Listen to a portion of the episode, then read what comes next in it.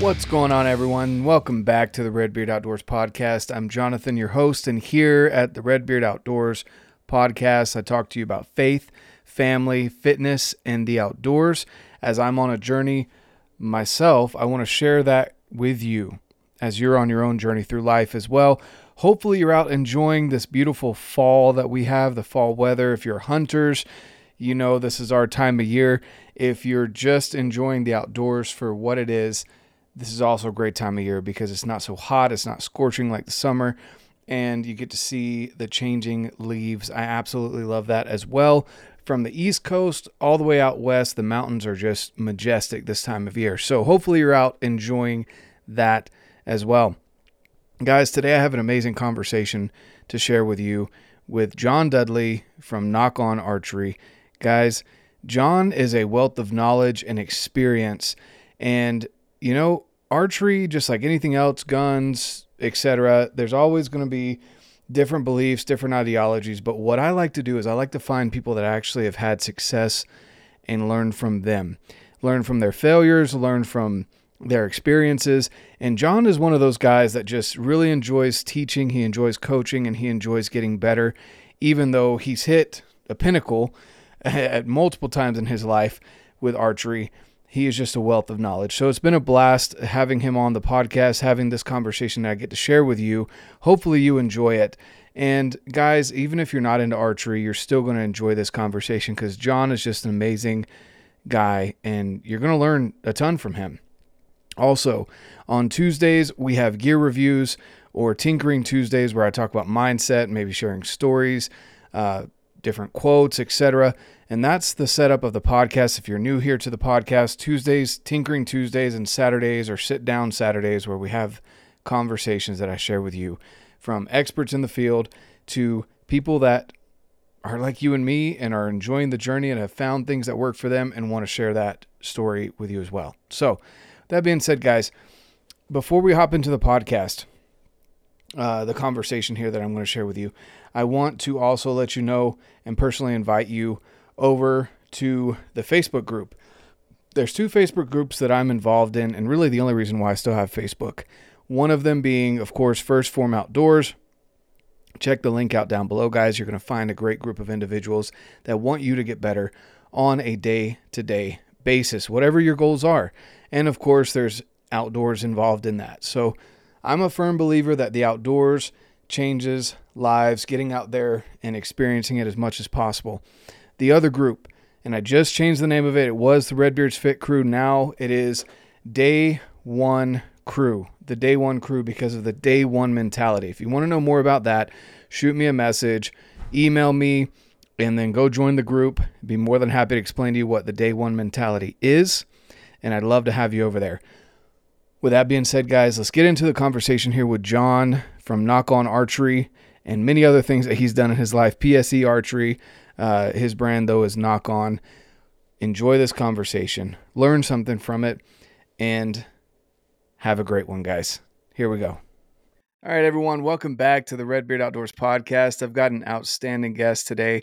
I really appreciate his time. He's got a lot of stuff going on before the hunts, uh, getting things wrapped up so he can go disappear and uh, log out of all anything social so that he can go and uh, slam some animals. So, with that being said, we've got John Dudley here with Nock On and uh, just a wealth of knowledge. And I, again, appreciate you being on here. But for people that don't know who you are, who are you? I'm just a guy that likes to fling projectiles. I'm a projectile enthusiast, preferably stick and string. there we go. Perfect. I don't know I what else it. to say, dude. So yeah, I mean, you've been shooting bows for a long time. Uh, you've had a lot of experience and knowledge and um, and things along those lines. But I wanted to. I was about to ask you a question uh, before we even hopped on recording. You're like, you should probably start recording just in case. So yeah, uh, with with that, I, I'm going to lead off with the fact that I understand the last couple weeks since Utah TAC have been insane for you uh, as far as you made some comments. And what I find from an outsider perspective, uh, uh, not knowing you extremely well, or into the other people that are involved in this supposed beef that you know I don't really think is really a beef. I just feel like there's yeah. a lot of mixed knowledge out there. um, where people are not understanding the difference between you know applications of flinging projectiles with a stick and string you know there's Yeah. there's so many ideas out there and there's not really one set particular way to go about doing things there's so many different ways to skin a cat per se uh, but i am i correct in thinking that because i don't think there's actually any beef going on there but people seem to blow up about that so Yeah. of walk me through what's going on there sure, sure. Um, well, I just I spend a lot of time at these total archery challenge events for like the last three years. You know, you can see I've I've put a lot more of of you know our our company and my personal uh, time and effort and resources into the TAC because I really, really believe in in it. I really believe that it I feel like it's helping archery grow. You know, the fact that people are out there, the fact it's families, it's big groups, your group. I mean, I had to break you guys up. There's like 700 Redbeard clan coming through there. Um, but there, I just, there's so many and they're grassroots people, they're families, and they're also, they're out there to shoot. They're out there to challenge themselves. They're out there to get better. And as you know, um, I spend a tremendous amount of my personal time on the range because it's, it, you know, if they're shooting a nock on course, I want to shoot with every person that's registered for that course. Um, and I do.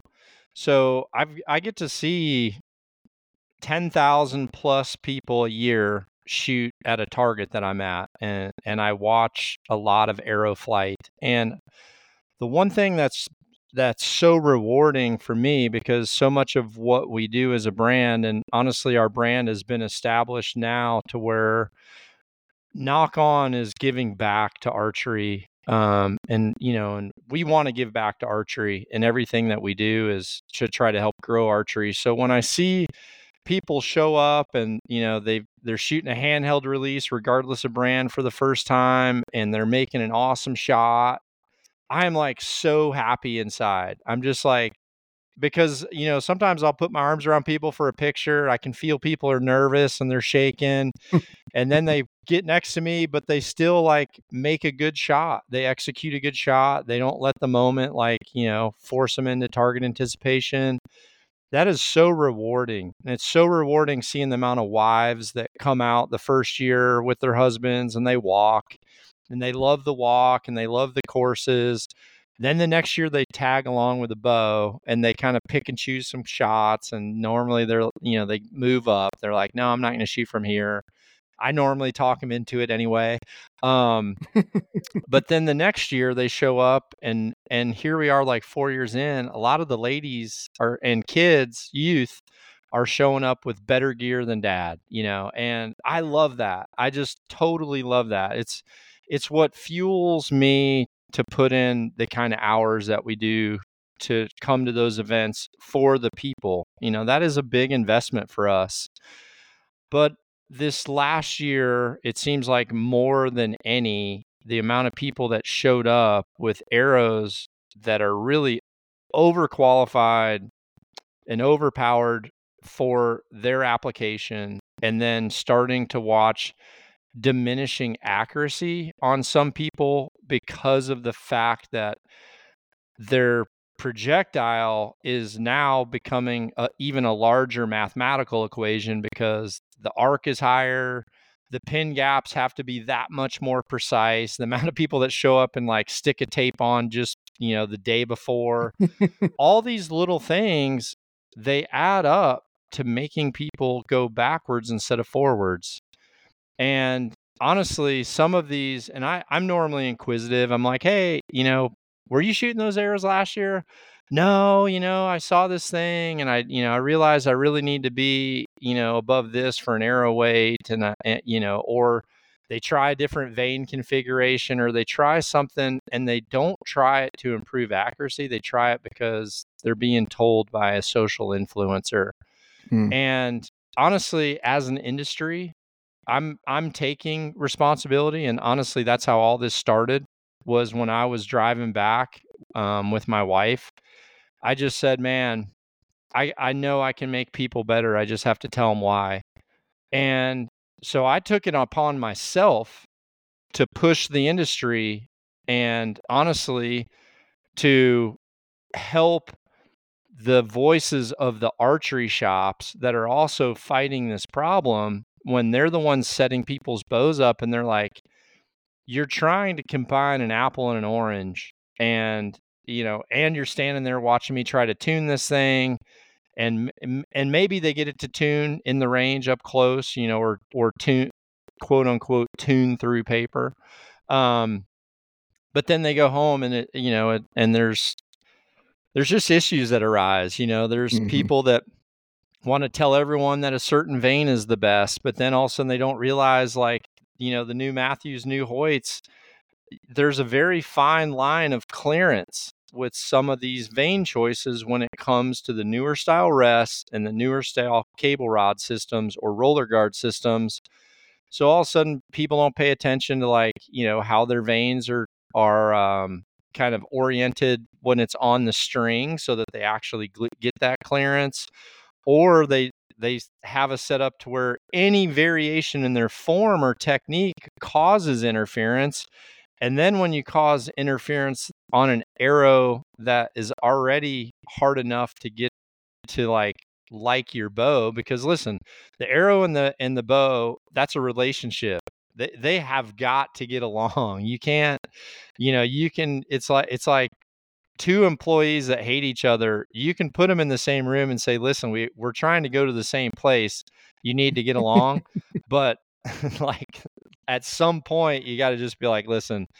They can both do the jobs we need them to do, but let's put this guy with the person that likes this gal or this guy, and let's put this guy over in this department. They all get along and hey, then you have a productive atmosphere. But I feel like some of this was going the wrong direction. The industry, the arrow companies necessarily weren't totally standing up. Um, I had stopped write. I stopped writing uh, a lot of these super technical articles once I hmm. stopped traveling internationally to coach national teams.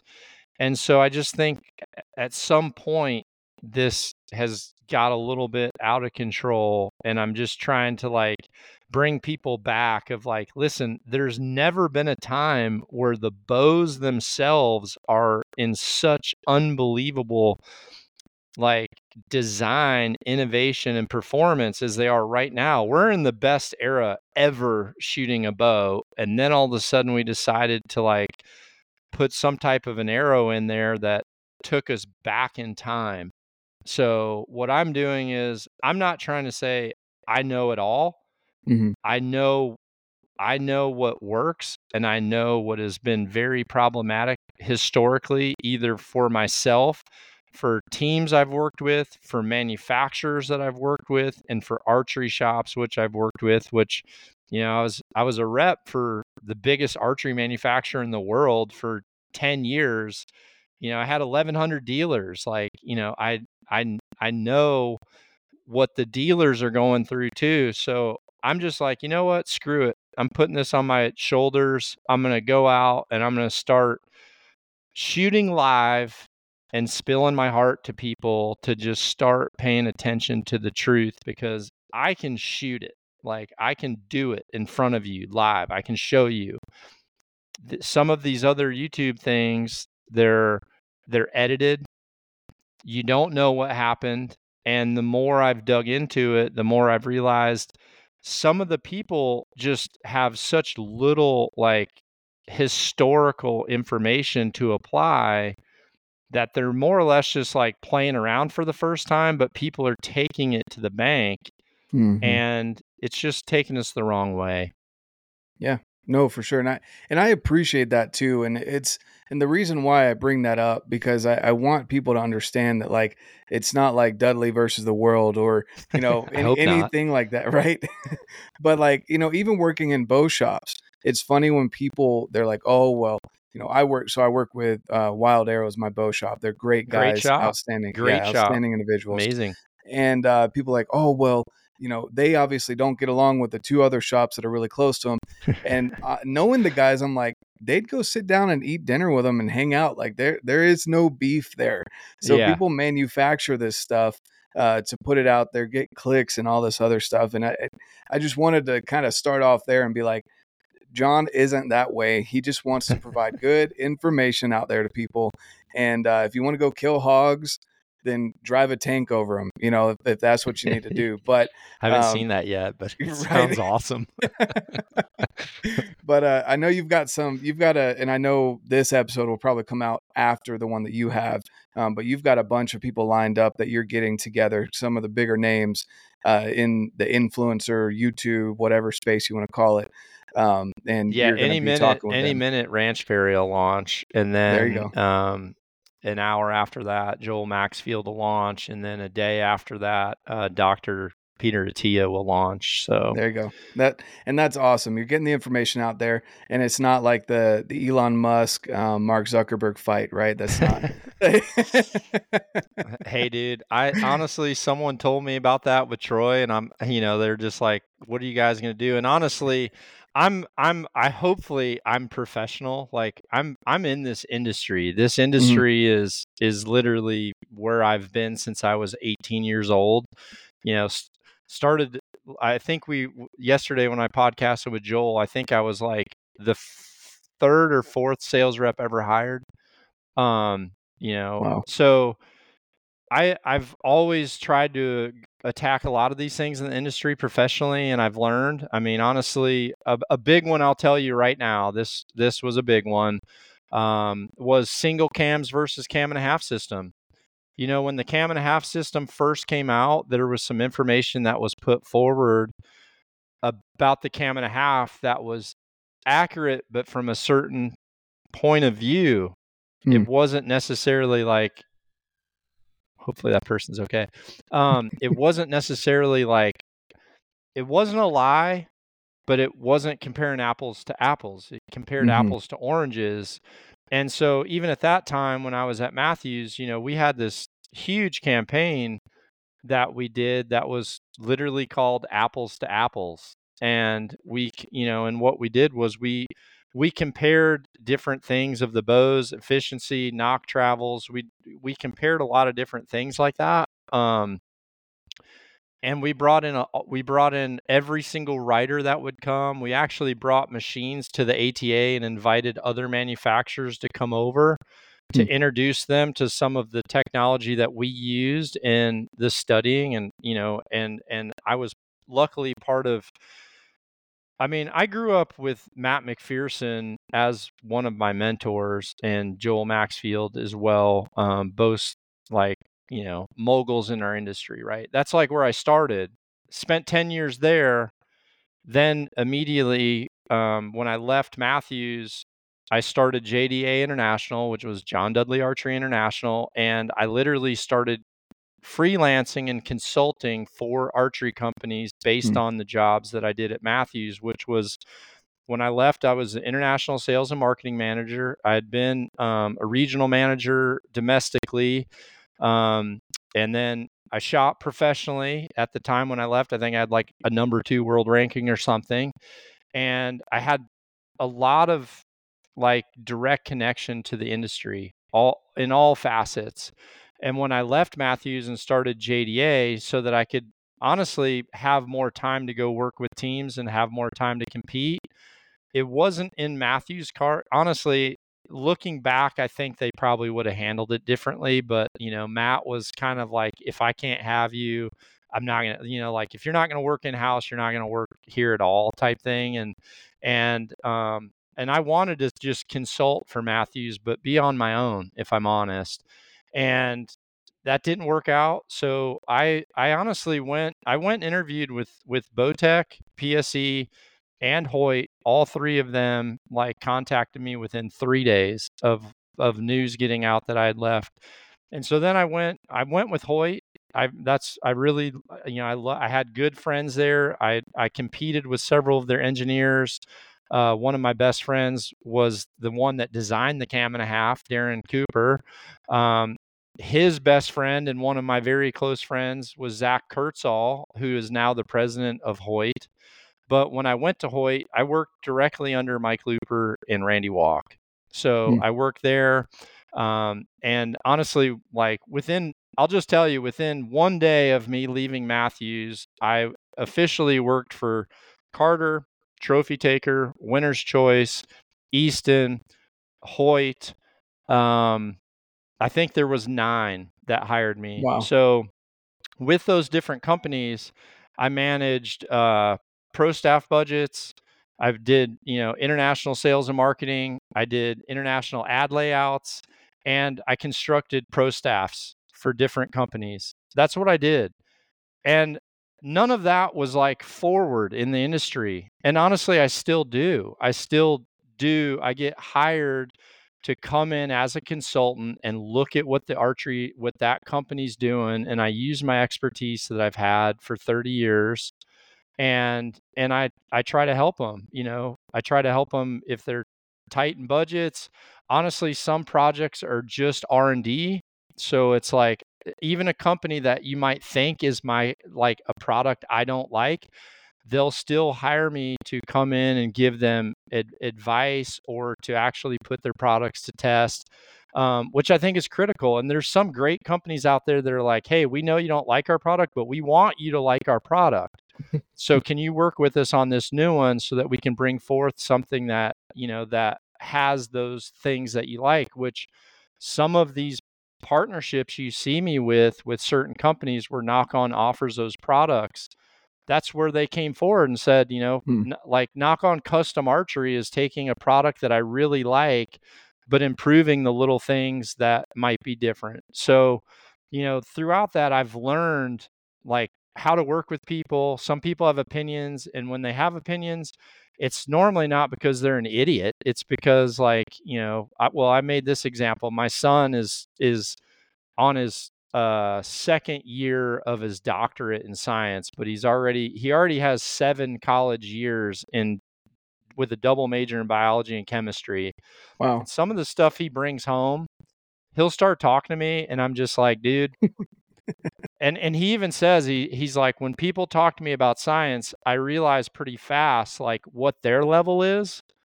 But then I also realize like what mine is because when I start talking to my professors, I'm like, I don't know what I don't know. Hmm. And so that's kind of what happened. And right away, like for example, Ranch Fairy right away he was tagged and he reached out. You know, he's like, I want to know what you're doing. I know, you know, I know you probably won't even respond to me, but you know, man, I, I'm very curious about an, uh, a conversation. So I called him and I said, listen, I'm all about having a conversation, dude. I'll be an open book to you, but like, I am not going to be clickbait. I'm not going to talk to you in an like as an alias. I'm not going to deal Mhm. with the character. Let's have a, a very good communication. And honestly, we had a great communication. Um, you know, I think you know Troy even told me today. I sent I actually sent Troy the podcast description because it's not like super positive to him.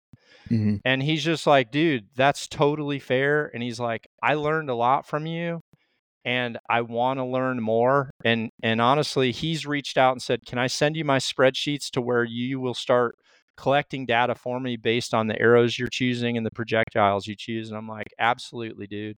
And I and honestly, I offered to go down to Texas and do a bow build for Troy and give him archery lessons, um, so that he has proper technique, you know, and and Mhm. when he's actually shooting an arrow, like the technique is good enough so that the data is actually accurate. You know what I mean? So shooting machines are great, but but they're also they're like that isn't what shoots a bow. They're the mm-hmm. shooting machines have a purpose, but like incorrect or insufficient archery form also has a very important purpose to these tests because some people can have improper facial pressure, the direction of their release hand, their grip pressure, like you name it. Not to mention, um, we showed one thing where um, someone had posted a YouTube video, a, ve- a very popular uh, social media channel, uh, very popular, and you know, when I played this back, it's like their nock fit and the weight of that arrow in slow motion because I, I have software that I can slow everything like way mm-hmm. the freak down. Yeah. It like pulled the string all the way past the string stopper to the side of it. But like no one in this YouTube video noticed that. They all took mm. came away with the fact that this 700 grain arrow cracked a bone harder than anything else or whatever it was. And I'm just like, okay, well, before the arrows even left the string, that's the problem. Like mm-hmm. that is affecting accuracy. Like, like let's forget about the, any of that stuff. Let's talk about like what can help you actually deliver a clean arrow through the air. Yep. No, that's and it's a lot of amazing information. That's the other thing too that that I've found, and it, it's across the board, just as adults in general, as human beings. Clear communication is is key, and and being willing to learn, especially recognizing. I mean, the fact that you've been in the archery industry as long as I've been alive um, kind of blows my mind. yeah, yeah. But it's it, you know it it's amazing to and I've I've heard some of your story as far as how you got started, your dedication to it, and and you're willing to share that knowledge and go and help you know other people um, in a I guess a, a non-biased way. Like you're just using your knowledge, your experience to yeah. show people how you're doing things and it's not a you know my way is the only way but it is a here's what I've found works way. Yeah. And and and that's a great way to have a conversation with people rather than like you said clickbait or um, trying to be something that you're not. Uh, and and I know, um, well, I kind of want to talk to you a little bit about fitness as well because we're I want to go down that rabbit hole. I don't think people have really talked to you about that much. Uh, but since I saw you last year and then the year before that, like you have gone through a whole transformation um, that I want to dabble on. But before we go there, is there anything else that you wanted to to mention on this whole uh, quote unquote beef? I, hey, I like conversations. I wish I could do them more. It just it kind of like comes down to time. And to be honest with mm-hmm. you, this year, um, the reason I've been like so in front of people during this first part of August is normally there's a TAC at the end of July. And when I come back from that, I always like allocate a certain window of time for only family and I just turn off because I've been, you know, I've been hustling. Um, but this year, since TAC got done like a week and a half earlier, two days or, or two weeks earlier, because Big Sky wasn't, you know, literally like last week or whenever it normally be, um, I just, you know, honestly, I kind of told people that asked, like people that that you know DM'd me, and asked about a podcast, I'm like, listen, I have I have this window of time. I will do whatever I can for you, but like once that window of time passes, mm-hmm. I'm going to be working or skinning something, I hope. yep, exactly. Yeah, no, I I, I, definitely recognize that, and and the fact that you travel to all these TAC events, I would agree with your comment at the beginning where you're saying Total Archery Challenge is making an impact on people. Um, I love the fact that it puts people in different scenarios or even real life scenarios that they're going to go in. Uh, you know, some people travel from the East Coast, travel from Texas, flatlanders basically, and they come out to Utah or Big Sky and they realize their third axis is off. Uh, they realize this, that, or the other that they're not quick. used to. Right. Yeah. Oh, yeah. Real quick. And, uh, eh, you know, they also realize that the arrow flies a little bit higher because there's less, you know, uh, pressure from the air, all of these things that go into uh, the little technicalities of archery. And, and they were willing to stake thousands of dollars on an elk hunt that they may only be able to do once in their lifetime. And yeah. so they're kind of prepping for that and realizing all the things that they don't notice shooting at sea level on flat ground consistently.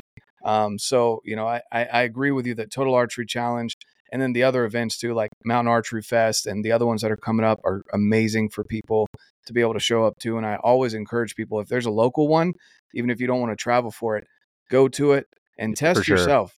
You know, yeah. keeping score isn't necessarily about winning per se, like winning a prize, but it's more about how good did you shoot? Did you did you hit where you were aiming, basically? Yeah, yeah. And if not, why not?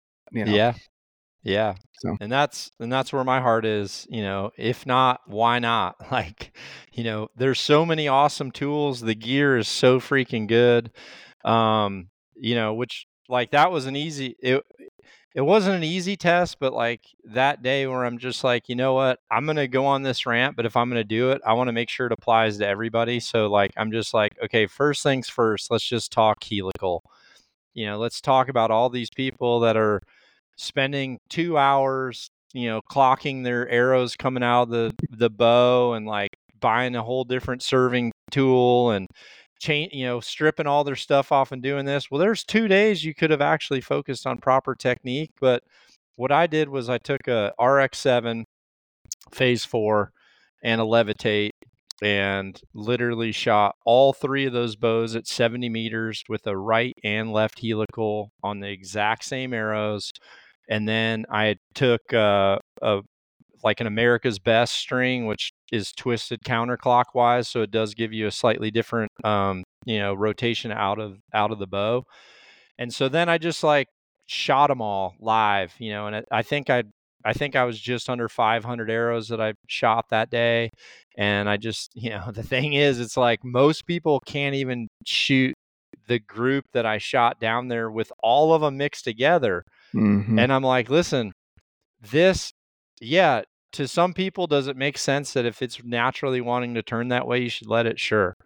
Um, and you can, like, you can if you want to, but it's not it's not going to change downrange accuracy because it's been my experience that you actually want to you want the paradox of the arrow to stabilize prior to immediate immediate rotation because if front end and back end are above or below center and it's rotating for mm. me that's like when i watch high speed stuff some of that stuff starts to get a little bit finicky and then when you like super load the front of it and you know you're thrusting a light back end with a heavy front end that arrow starts to you know have some kind of weird bends in it that that really take a long time to to end up stabilizing all right pardon the brief interruption here but i want to bring to you and give a shout out to all the amazing companies that I get to work with on a regular basis. I aim for quality, and I want you guys to understand that. I want you to know that the companies that I recommend, it's not due to being paid by these companies or being asked to advertise certain things. I work with companies that I believe in, I use their gear or their nutritional supplementation, and I want to share that with you. So here we go. Of course, 1st Phorm and 1st Phorm Outdoors. Guys, come join us over at 1st Phorm Outdoors Facebook group. If you don't have Facebook, shoot me an email. I'd love to get you in on the weekly calls. 1st Phorm just makes the best supplements on the market. When you're up on the mountain, you definitely want a post workout shake. When you get off of the mountain where you're making your, your meals, you want to make sure you have your micronutrients on point when you are hunting. So definitely want you guys to check that out. Check out the link down below. You get free shipping for life when you use the link on any orders over 75 bucks. Also, Alpenfuel and Heather's Choice. Those are my top two meals in the backcountry whenever I'm out hunting. I love those meals. Clean ingredients, great macros. Make sure you hit your recovery there as well. Black Ovis, best conglomeration of all of the things that have to do with outdoors and hunting. From clothing, I love their lightweight setups with merino and their pants. They've got backpacks, glassing, and more boots, Crispi boots that I rock. Go check them out, guys. Code REDBEARD10 will save you money and free shipping on anything over $50. All in digiscoping, best digiscoping on the market. The Bino adapter is coming out very soon. Go check it out. Code REDBEARD to save some money. Initial Ascent, best pack, backpacks on the market, guys, by far.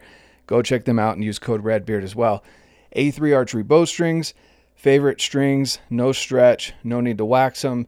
They're waxless, just awesome, and they hold tension, no loss in poundage. Go check them out, A3 Archery Bowstrings.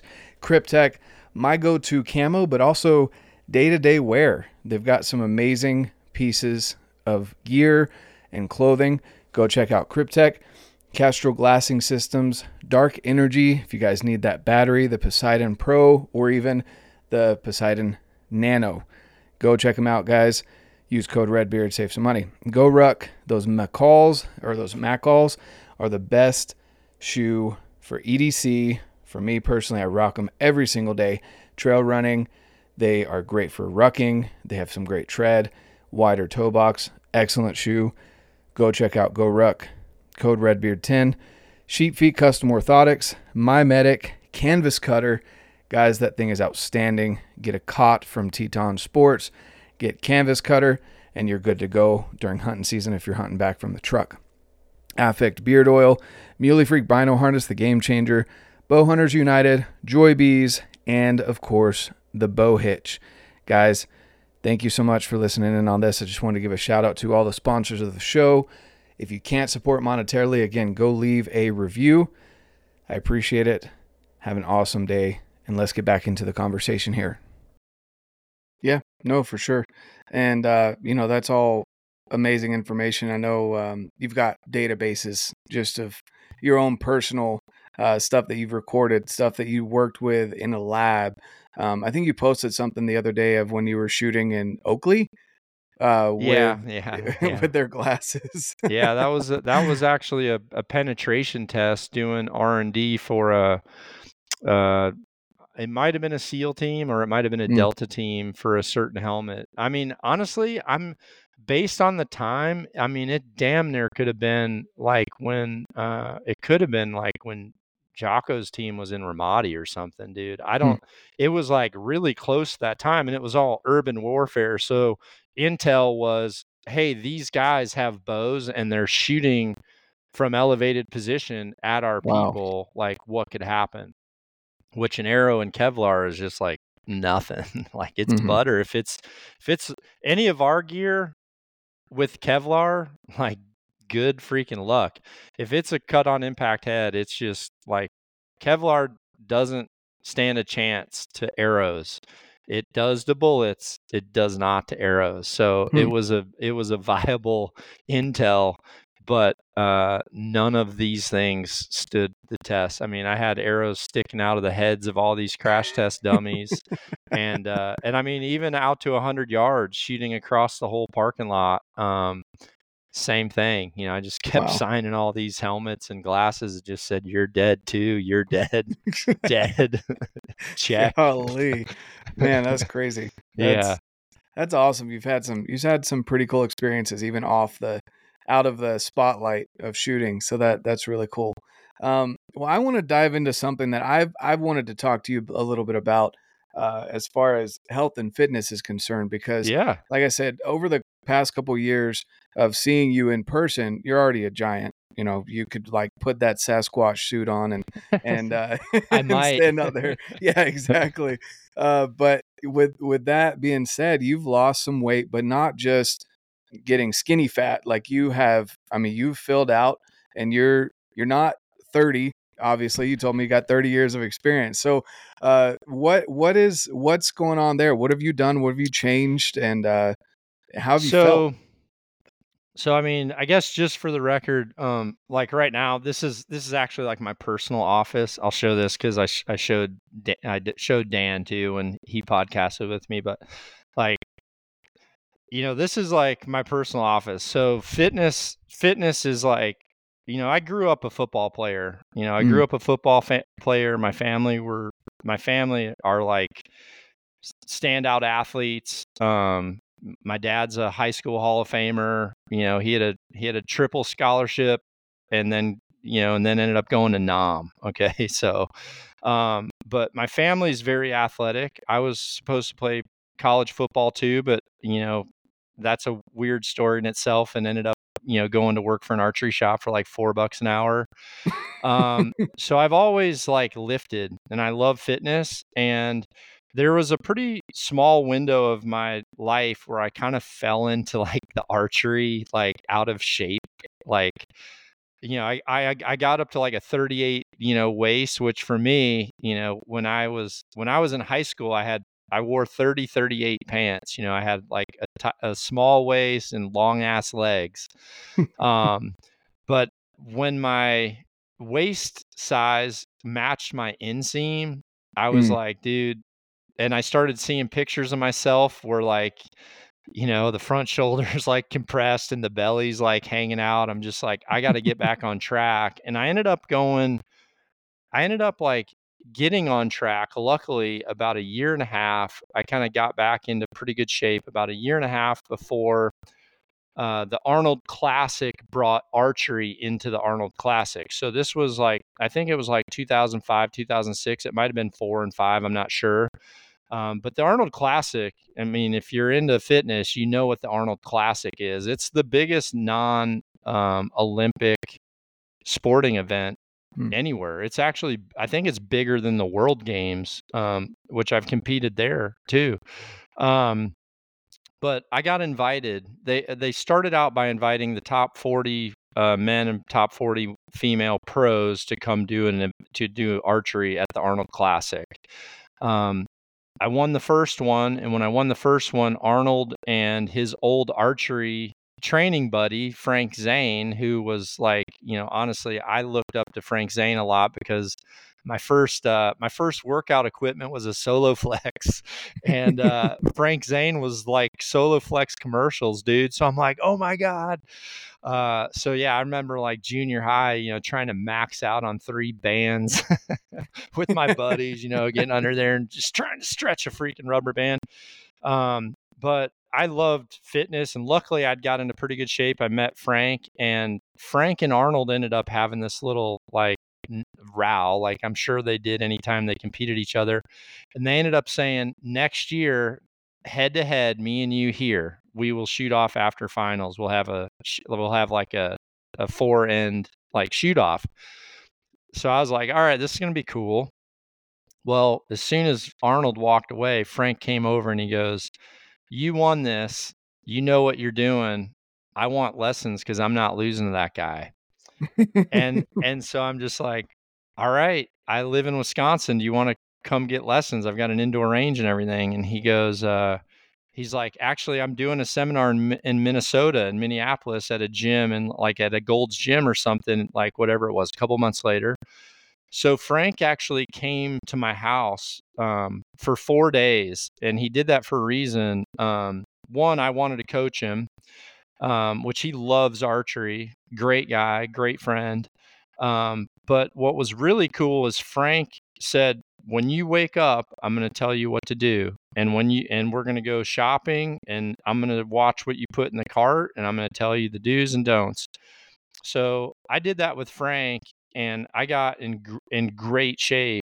Um, and one of the things prior to that next year, one of the things that Frank and Arnold both told me that was so important because I think I just turned like 31 or 32. They're like, if you can make it a goal to be in the best shape of your life at 40 compared to 30, then you'll be on a course to where you'll continually get better every year and you won't go so hard that you injure yourself and you prevent the next decade.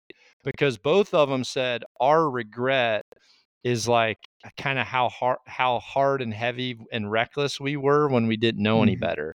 And now like their inability, especially like in their lower back and their legs and hips, you know, on you know, some of the stuff, some of the techniques at that time put a lot of strain in those area, areas. So he's like, you know, if you can maintain all that. So I uh, I actually did get in better shape at 40 than I was at 30. Um, and then what happened was probably I guess it was um, I guess it was about 18 or 19 months ago now. It was it was January and I was in Texas uh, doing a black rifle event. It was actually a cooking contest thing and I was down there and I I told one of them one of the people that was on my team I said, you know, I'm considering doing the carnivore or something. I'm like, but I just don't know if like I just don't think the carnivore would be like uh sustainable for me in a hunting situation because during certain times a year, mm-hmm. you know, I might be I, I just kind of live out of a backpack, you know. So yeah. um or my truck. So he told me he's like, you know, I've tried them all. We're very, me and him were very similar in in stature. Um, Clancy is his name. If for any Black Rifle people, you might know Clancy. So fancy Clancy. Um, so Clancy said, dude, I did keto, and he goes, when I did it, it matched my body like perfect. He's like, I freaking shed weight. I got right down. So I was like, okay, I'm going to do keto. So then I decided to do it. And in doing so, I like mentioned it to two people. I mentioned it to Rogan and I mentioned it to mm. Andy Stumpf. Both of them said, we've tried it. We liked it, but man, we just didn't have the energy to be able to like have fuel in the tank. And I just said, okay, well, I'm just going to do it and see how I feel. And I really wanted to reduce inflammation because inflammation is at my age is really starting to kill my archery. You know, when mm-hmm. I have inflammation, when like my shoulder has like a really, really dull, dull, dull pain because my right labrum is gone and my left lab, wow. my left shoulder got completely rebuilt, but it actually I think is is I think something is gone again personally. Um, and it comes from like, you know, if I build Rogan's bow at 28 inches and 95 pounds, like I shoot it, you know, I shoot, I so, or if I'm like building my wife's bow, you know, it's like 26 inches. Um, so like the short stuff, like even this motion right now hurts. Mm-hmm. Um, so that, that's like kind of hurt me a little bit. And I, I kind of thought, well, I'm not, I'm not really worried about it. And because those guys said that, what happened was when I came in the weight room, and maybe this is the key, I don't know, but my mental, like, I guess my my mental direction going into keto is, dude, don't go backwards in any weights. Like, because I, you know, you, if you work out, you know about where you're at on the racks. You mm-hmm. know, you know where you're at on the pinholes. So I'm like, I marked them with chalk, and honestly, I took I took my 80, 90s, and 100. I took them off my rack, and they're literally next to my bench. And those are like my adjustable bench, and those are the only things I move. And I'm like, you know, no matter what, like you can't go over there and go backwards. You have to like stay. So I just really focused on sustaining exactly the strength that I had. I didn't want to change my strength. I just wanted to change my health mm-hmm. you know, kind of where I was at health wise and inflammation wise. And honestly, within a few months, just I realized that keto for me is like perfect for me. Um, I love eating it. That I love eating keto. It has the foods I like, and honestly, I've I never got along well with like fried foods, white flours, or any mm. type of starch um, especially like white pastas. I just get very bloated. Um, you know, it takes a long time to digest. Normally, I'd I'd wake up a few hours after I went to sleep, and you know, my heart would be beating kind of hard, and yeah. I'd be like ballooned out. None of that is ha- like all that is long, long, long gone. Um, so I went keto, and literally, I j- all I'm doing is I'm the exact same strength as I always was when I was 250 pound dud. Um, the difference is now I'm like, I, I've pretty much stabilized. I, I mean, I don't try to lose weight. I don't try. Sorry, that's my bad. It always happens. I don't try to lose good. weight. Um, I, I, I stopped. I, I stopped. Did you go away, dude? Nope, I'm right Hold here. On. Okay, sorry, you went away on the screen. Um, so I just I'm like right at 200 my weight is stopped there. I'm doing the same thing and I just focus on keeping my strength at a level to where I'm not like overly sore. I can still train, I can still practice. Um, and what I did add, I did add, um, and this was again from Fancy Clancy, said if you want to like add one thing that can that can help you like lose some of the initial weight, he said, uh, just start rucking, which mm-hmm. normally I would ruck prior to season. But at that time, what I did was I, I just put a, I think I started just at full, I don't think I was full incline when I started, but like now what I do is I put my, my treadmill on max incline. I'm up to 3.8 is what I can walk at now. Wow. So I walk at 3.8 with, with a fully double weighted CrossFit vest. And I do that four times a week for 30 minutes. And, you know, if I decide to do any other like exercise that's not just moving weights, um, I've either got like my ski erg the rower. I'll do one or two of those things, and then I'll do a. I'll normally bike. You know, I'll get on a bike in the morning. If I open up my turn my phone on, turn it off. You know, do not disturb. Turn airplane mode off. I get on the bike and I just sit there and just pedal and like read and just you know try to just get 20 minutes of you know making the quads fill up and dude i'm in the best shape of my life and i've literally changed nothing except for those things i you know it's just keto for me has been amazing um, several of my friends have done it now um, so john barklow i don't know if you know john Mhm. barklow Yep. total transformation um, John Barklow, and then I'm trying to think one other person. So me and John together have lost hundred pounds Wow. um, currently, and John, I got John on it in April, um, and then and he even told me he's like, dude, this is freaking nuts. He's like, I can't wait to hunt this way because listen, I can hunt, I can fill my backpack with like baby bell cheese, um, like a square thing of mixed nuts. There's some that are better than others. I don't like the Mhm. ones with all the peanuts in there.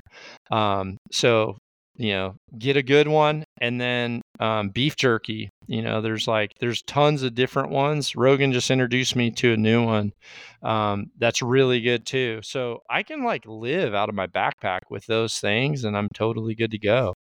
That's awesome. And you don't feel like so I I did keto uh it's been a couple years now at this point. I haven't tried it again. Uh but when I did it, I recognized that I had problems with my early morning workouts and to the point where one time it wasn't CrossFit, but it was similar where we were moving weights fast. Excuse me. And um and I got lightheaded and had to sit down. Yeah. Uh, and so that's the one thing that I found that didn't work out necessarily for me. But do you ever have any? Do you feel like you you've lost energy, or uh, do you have a strategy to get through that while you're out hunting? Well, for me, listen, last year, zero, like last year was the hardest hunting season I've ever had. And it was for a number of reasons. One is I spent several years like mentoring people. So I was doing a lot Mm. of hunts with other people, trying to get them their first elk or whatever it was. And because of that, a lot of these hunts would come down to like the last day. And I'd be like, dude, you got to go out on your own. I have one day to fill this tag, you know? And I Mhm. was kind of like settling all the time. And as much as I love the mentorship, I just hadn't really been for me. Um, I was in like bigger camps, like more commercialized, like outfitters where the groups really big or there's, you know, tons of media teams there. And it was just like, it's just not my roots. So this past year, I just kind of told that, told a lot of people, um, hey, you guys know how to, you know how to hunt. You got friends that can hunt. You got places to go. Um, if I see you there, awesome. I want to hunt for me this year. And everyone Yep. was just like, dude, thanks for all your help. Get after it. So last year I got after it. I mean, last year um, started on August 25th in Alberta. And between August 25th and September 25th, I think I had done like 532,000 steps. I think I'd done like wow. just I think I'd done like just under a hundred miles in a boat rowing. Um, you know, a couple hundred miles on a bike pedaling, and then the rest of it was just freaking humping. And it was my best fall I've ever had. And dude, like fasting is no issue for me. And what happens supposedly is a lot of people that try keto, and listen, it's probably not for everybody Yeah, yeah. you know and but like it's a mental there's a mental side of it and and honestly like barklow loves that um which is why he's him and his wife now are just like they're like we're all in like this is a game changer there comes a point where like your body's in ketosis but it also kind of knows that there's a chance you're going to go back and Mhm. i think i think its inner bitch is saying okay i'm going to make you lightheaded for a second Mhm. see if you back out and give me a freaking Cinnabon, damn it. Um, but what what I felt was like after I got like past four or five months, it's almost like I hit a whole new gear that I didn't know Mm. was actually there. and um and so I had Peter Attia, Dr. Peter Attia. I don't know if you've ever listened to Peter I've heard Attia. the name. Okay, so Peter, I had Peter Attia actually um, the last two Aprils when I was at the Texas TAC. He has actually ran like all my blood work and stuff, and he even told me he's like, dude, you're like so perfect on where you're at. And he was actually surprised. He's like, I can't believe like how much you got in the tank, um, because you know most people say they struggle with it, but then he told me about some research of some French uh, cyclists that once they were in ketosis for like more than six months, their their output actually started to increase um, pretty noticeably because Hmm. you're, according to him, and I may be saying this wrong. I'm not a doctor, but he said that once your body is fully converted over to using fat for your energy source, it's like easily burnable.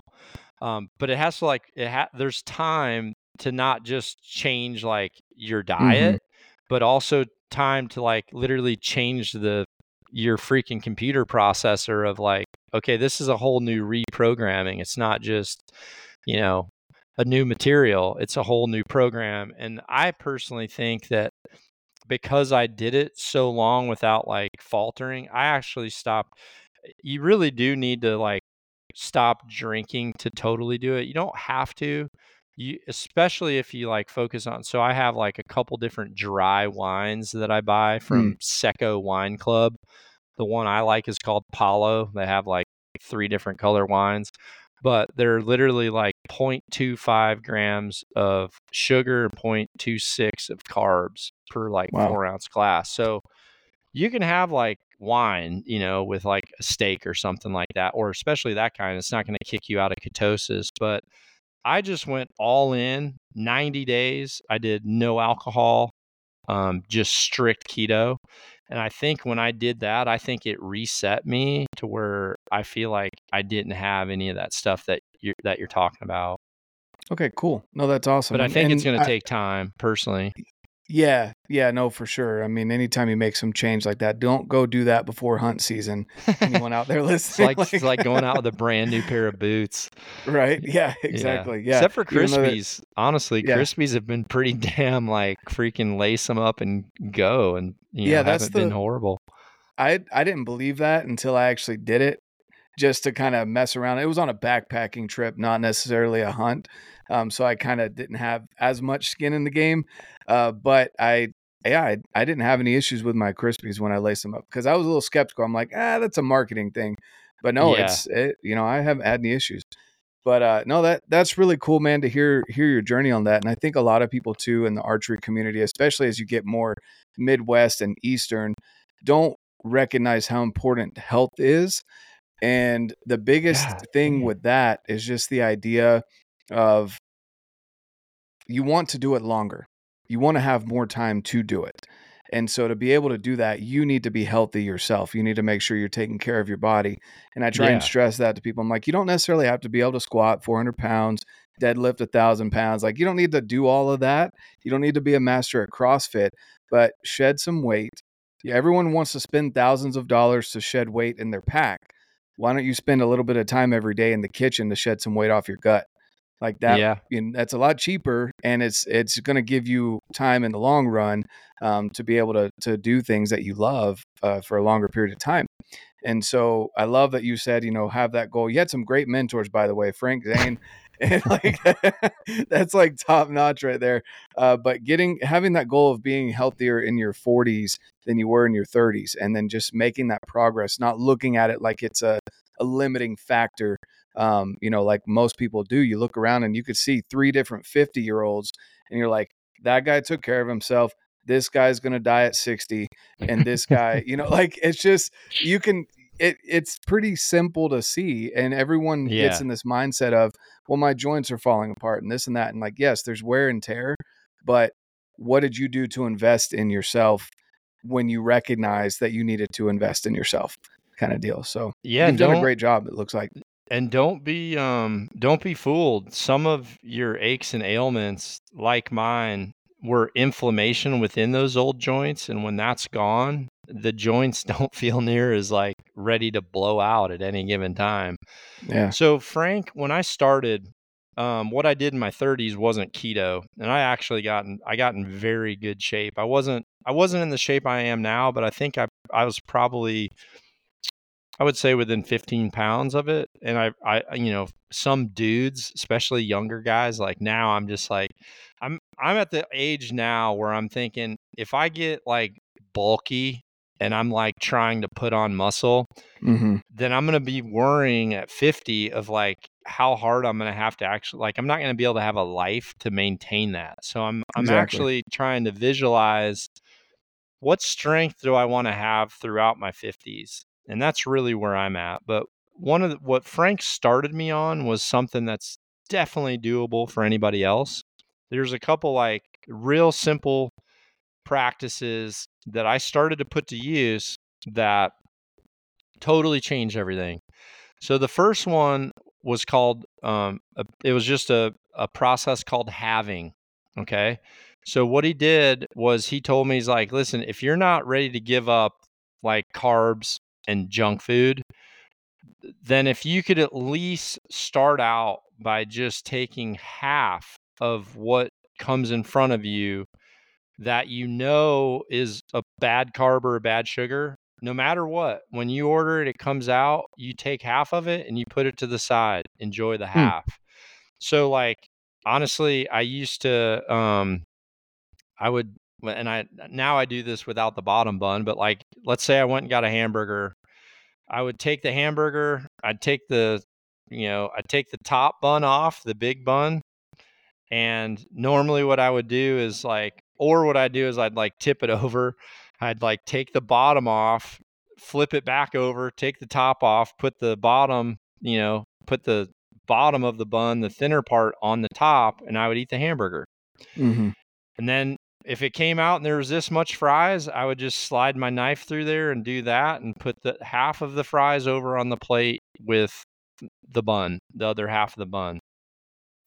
I started out with stuff like that. Or if I ordered it, you know, if I ordered a, a Diet Coke or something, um, which I haven't had like any of that in like a long ass time, but I it would I would drink half of it and then I would drink water. You know, I just like it Mhm. was having that that's what it was. And that in itself starts to actually help you like not count calories but control them.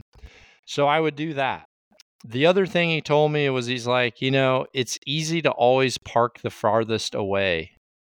Mhm. And so go to a Walmart, park on the end of the parking lot, don't walk in, jog in, jog up. So, you know, I would park in the furthest spot, I would jog in. I it was awesome. I always It's still found only a like place, three dude. steps for you. Yeah, I, but, I yeah. always I always found a place. And the other thing too was he said, you know, make sure he goes anytime you feel hungry, you know that you're literally at the point that you've been fighting to get to. So be happy that you got there. Hmm. So he's like, if you can, he goes, when I was trying to always cut weight, he goes, if I could always make myself hungry one time a day and power through mentally, I knew that I stayed strict, I was disciplined, and he's like, and in the end, it wasn't like a necessity. And he's like, and what happens if you make yourself hungry one time a day and push past it? Honestly, in this era, well, now you're actually getting close to what people refer to as fasting, right? Usually that hunger comes at that time where your body's like not necessarily needing it, it just wants mm-hmm. it. So if you can make it not want it once a day, that's a good goal to have. So I started with those three things. He's like, dude, will you do these three things for me and let's see where you're at in a month and a half. No, that's and I was in a. I was in a place where I'm like, I saw results, so then it was easy. You know?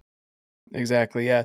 Yeah. And it's, you know, and I, I preach to people simple is sustainable. You know, you don't necessarily need to jump all in on whatever it is, whether it be archery, fitness, nutrition. You don't need to like flip the switch all of a sudden and change Yeah. everything. You know, take small, simple steps just like that. I love the idea of having things and, um, you know, jogging into the store and, uh, get over that little. Uh, maybe you feel a little weird running into the store, but um, you know, get over that and, well, and realize like sprint all out right? and take some old lady out or run into a car. But there's a difference between like walking like a turtle Yeah. and like walking like you're on a ruck. Well, you mean walking like this? Like, yeah, yeah. yeah, that's another thing that I did too. And honestly, Mhm. this was something that Frank told me because um I'd remember I remember I had just got like one of the Motorola flip phones, the little gray ones. uh and I had that thing in the gym, you know, and it was kind of like pre-text, but people people had access to you. Yeah. And he told me he's like, "Hey man, if you make it a reward for you to get to turn that on when your workout's done, then you're going to have better workouts and if you really need to get to that phone, then you'll you won't fart around with your workout. You're going to make your Mhm. workout efficient." And so I still do that. You know, there, I still do that a lot. And i i still honestly I still do that at times where like I have a lot of like projects that I need to do, need to do. Like right now I've got a couple friends that are like, "Am I going to get my bow before hunting season?" And I'm like, "Yes, I'll turn my phone off and and and do it." I mean, my I apologize for my phone going off. That's with Oh, you're good. that's with do not disturb in airplane mode. So like I Yeah. have no I have no idea who has like full access to like ram through no matter what, but some somebody does. So somebody yeah. needs your attention. No, that's cool. yeah. Well, I I um I'd love to after hunting season next year. Let's get one on the on the docket to get you scheduled up again. Um, because man, you you are a wealth of knowledge, and we didn't even skim the surface. I feel like Yeah, I feel like you didn't uh, ask me much for questions, man. I know, I know. what And, else uh, you I got? unfortunately got a hard stop that that I have to go to. So oh, you um, do. Dang. Yeah, I have a nine to five. I'm not cool like you, where I get to just work on bows my for my my whole living. But I'll get there. Maybe after 30 years of experience, I'll I'll get to that I'm point. on I'm on Uh, a four to six freaking plan right now, dude. yeah, it right. doesn't it doesn't get better. yeah, it doesn't get better. exactly, exactly. But uh, yeah, we'll have to definitely dive more into this. Um, but I'm excited for you uh, for your fall things you've got going on.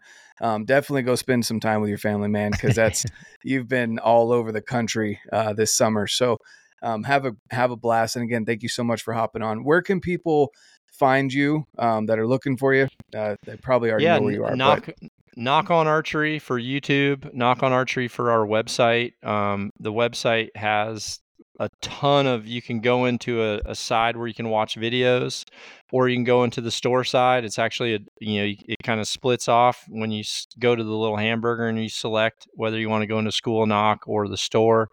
Um, the nock on archery youtube channel obviously is awesome nock on tv for ig and all about free archery education. If you want to learn archery for free you know giving you a hundred percent like this is my personal opinion on what can make you better um, that's really what i'm all about so awesome.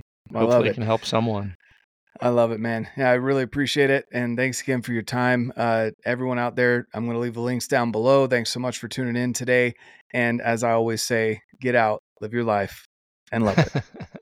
thanks man see you Wow, uh, that was just outstanding. I loved having this conversation with John, and we're definitely going to have to do a second episode or more to delve into it even more. Uh, we there's so many things that we didn't even touch on in this conversation, but I hope you enjoyed it. If you're an archer, guys, go check out John Dudley's stuff over at Nock On.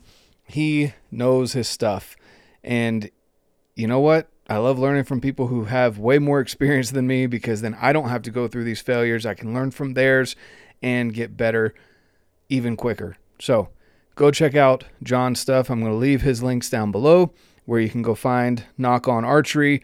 Of course, we both shoot PSE. It's our favorite bows. Uh, I really enjoy it. It's what I killed my bull with this year. Um, I absolutely love the cam system. The carbon is the lightest carbon out there, uh, etc. Guys, so go check out Nock On and, of course, PSE Archery. And with that being said, guys, if you haven't joined the fall challenge, the fall challenge for 1st Phorm Outdoors, your transformation challenge, you have the chance to win $50,000. There's still a couple days left to enter. Go check it out. The link is down below. Get into that challenge. Change your life. Don't wait till the new year. Don't let this last quarter of the year slip you by. Use these next three months to get better. I also want to invite you to 1st Phorm Outdoors on Facebook and, of course, the Day One Crew on Facebook. That's my personal group page. I say personal, but it's our group and the day one mentality of you can either say, one day I'm going to do this, or today is day one of my journey. So, guys, love to have you over there. Have an amazing weekend. Get outside, enjoy the fall. And if you're hunting, good luck out there. Shoot straight. Hopefully, you're able to fill your tag or multiple tags and bring that lean, amazing organic meat home to your family. And of course, get out, live your life, and love it.